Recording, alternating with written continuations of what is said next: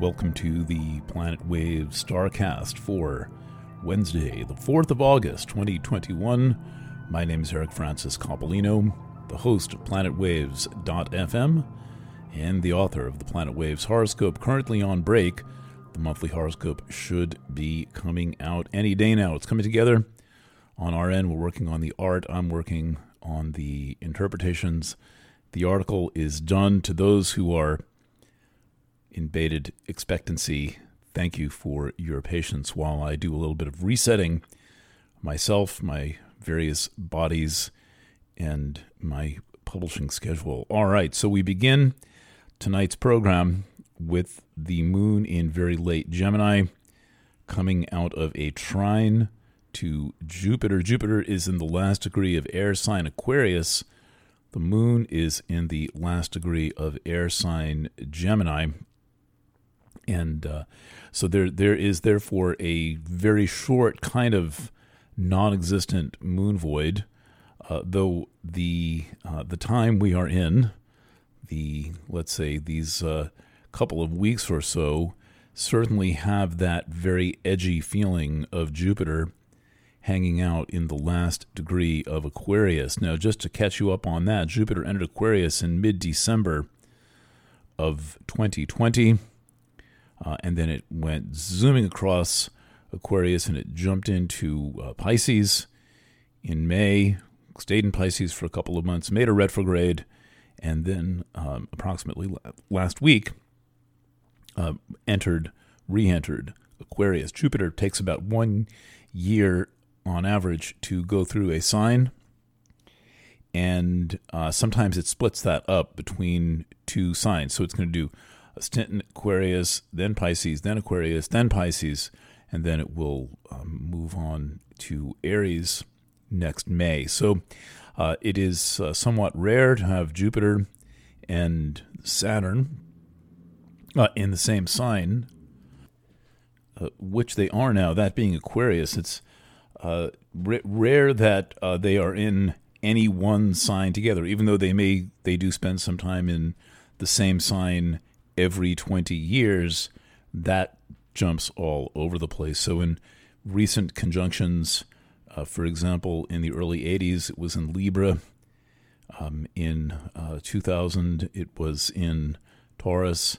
And then the conjunction in 2021 uh, is, was in Aquarius. So, uh, you know, you have to check the ephemeris to see where it's going to be. But in any event, it is uh, rare to have Jupiter and Saturn together in Aquarius. And if you're wondering what that is about, you really need to look no further than the unbelievable social pressure uh, being laid on people right now. This just uh, ri- ridiculous pressure to conform. It doesn't matter what to conform uh, might the thing to be conforming to might be. It is it is uh, anything uh, would be ridiculous, but this happens to be a particularly ridiculous thing to be coercing uh, all of these societies in the world uh, to conform to. That's what this is about. Now, uh, before I go on with the aspects of the next few days, this uh, powerful presence in Aquarius uh, where the, the group and the supposed needs of the community and all that stuff are supposed to uh, reign supreme, and you're supposed to give up your individuality and your identity and sacrifice and surrender everything. And anyone who wants to be an individual is supposedly a bad person. They've been working on this one uh, for a while. They've got you know a couple of advertising agencies uh, figuring out the right lang- language that'll push people's buttons. Running counterpoint to that is Chiron in Aries. Chiron's a slow mover in Aries, takes nine years to go through Aries. Goes through some of the other signs a lot quicker, but when it comes to this side of the solar system, does not move fast.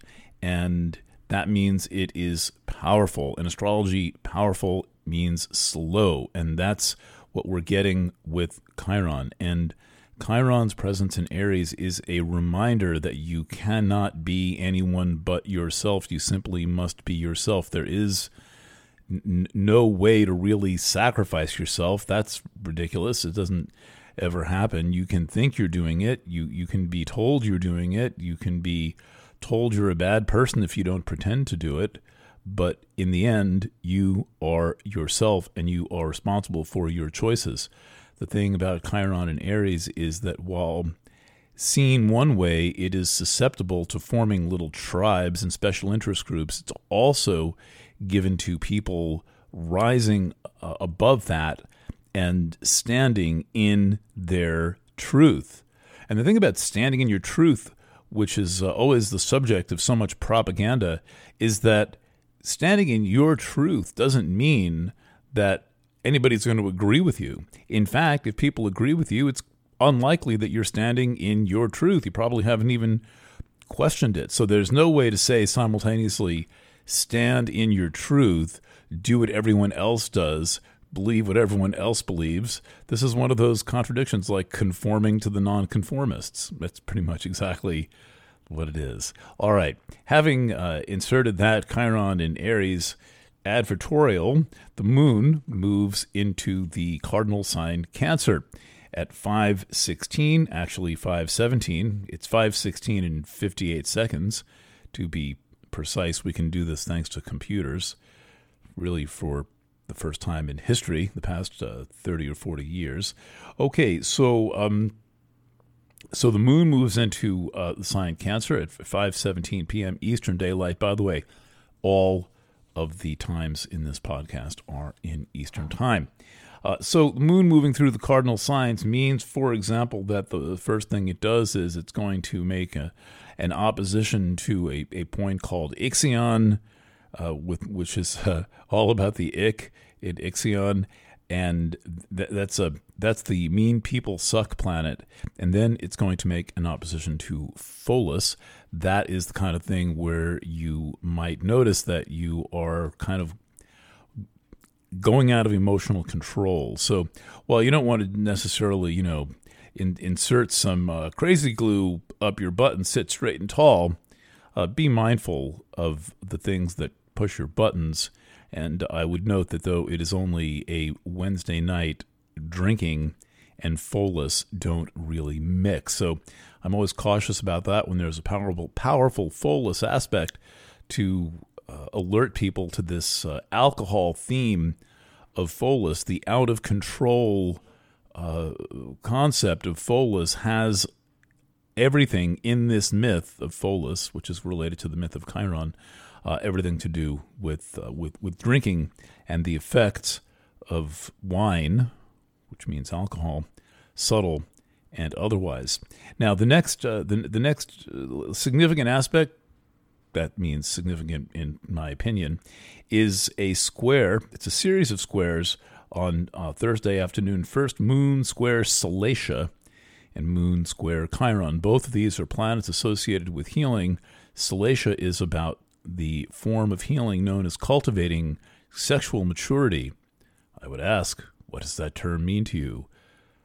Take it apart. What does sexual mean to you? What does maturity mean to you?